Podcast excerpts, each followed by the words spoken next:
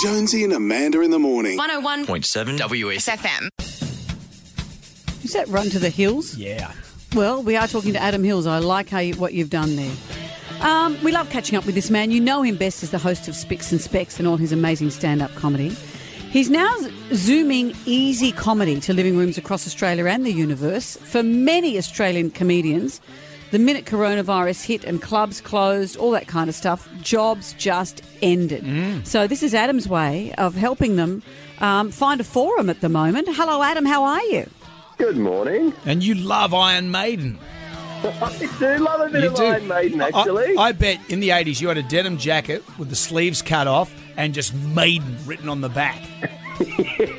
um, yes, uh, I also had one with the, the Twisted Sister symbol on the back Ah. as well. TS. Yeah, and you also had, your, of course, your uh, Adam and the Ants, which went the other way for you. That's right. You had a love of uh, Adam and the Ants. You went and, I- you went and talked to him. I had a big double life. I was a new romantic and I loved heavy metal. Wow. How can you even live? Well, let's talk about what you're doing with Easy Comedy. How does this work? Well, so I mean, it's it's changed uh, since it started. So when we started doing it, we were doing it in Melbourne to an audience of 16 people, all socially distanced, sitting at tables of two, uh, and then people could then buy tickets and watch it on Zoom. So it felt like a comedy club, and any any comedian that's played a festival when they started out has played to 16 people, so we all know how to do it. Um, and the first night, I'll be honest, the first night I kind of thought, you know what, I've not missed stand up that much. I, I, I enjoy it, but I reckon I'll be all right without it. As soon as I got that first laugh, I was like, oh my God, I can't believe I've spent three months not having this in my life. From 16 people. even even from 16 people. And you can see it from every comedian that walked on stage. As soon as they got that first laugh, they, they like a, a switch was flicked and they came alive again. So we did that for the first two weeks, and we had about three to 400 odd people watching it on Zoom. Mm. But then, of course, Melbourne went into lockdown. So we took a week off and then we came back and worked out, well, hang on, there's about 10 people in the room trying to make the show happen anyway. There's the people filming, there's a couple of producers, there's a couple of stage managers, as well as the comedians backstage. Why don't we just do the show to them? So we do it to about 12. And like, comedians never laugh at other comedians, but they are doing their best. And I'll be honest, the last couple of weeks have been great. We've had about 600 people on Zoom. We've had 12 or 13 people in the room. We've had people like Dave Hughes, Denise Scott. We've got Celia Pacquola this week. And it's, it's really like watching an actual comedy club live. And, and how do you monetize it, Adam? How does how do you get money out of it?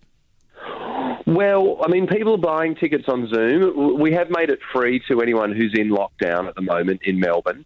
Um, but you can, you, I mean, look, there's not a lot of money to be made No. in this. This is really just to get comedians out of the house and look after their mental health. Yeah. I mean, how are you finding it for, for everybody and the ones that you're talking to? Because, as you say, everyone, every comedian, I imagine, needs that fix. But not just that, just, life has just stopped for them. Well, yeah, and a lot of comedians at first were just happy to have a bit of a break, especially you know people like that I would talk to, like my mates, like Peter Hellier and Dave Hughes, and even Tom Gleeson, were like, "Mate, I've, I haven't been home for ages. It's really good to just slow down." But now it's dragging a bit. Now I'll, I'll tell you this, and I know you guys haven't got into lockdown for a second time, but if you do. It's like being forced to watch the sequel of a movie that you didn't, didn't enjoy the first one of. Yeah. Oh, right. It's kind of like Snakes on a Plane too. Yeah, Well, no, it's spe- you know what it is? It's Speed 2. Do you mm. remember Speed? And Speed 2 was the worst thing in the world. That ship, it was the worst premise. And the bad guy wasn't even William Dafoe as a bad guy. Suddenly turned into a. a You're good guy. panicking, Brendan. You're No, I panicking. didn't like Bring it. it down. Bring it down. It's Speed 2. I read something, Adam, like. that you had on Twitter last week that I thought was so perfect. It was an analogy as to trying to talk to, um, you know, the, the anti-vaxxers or the trolls on Twitter was like dealing with a pigeon.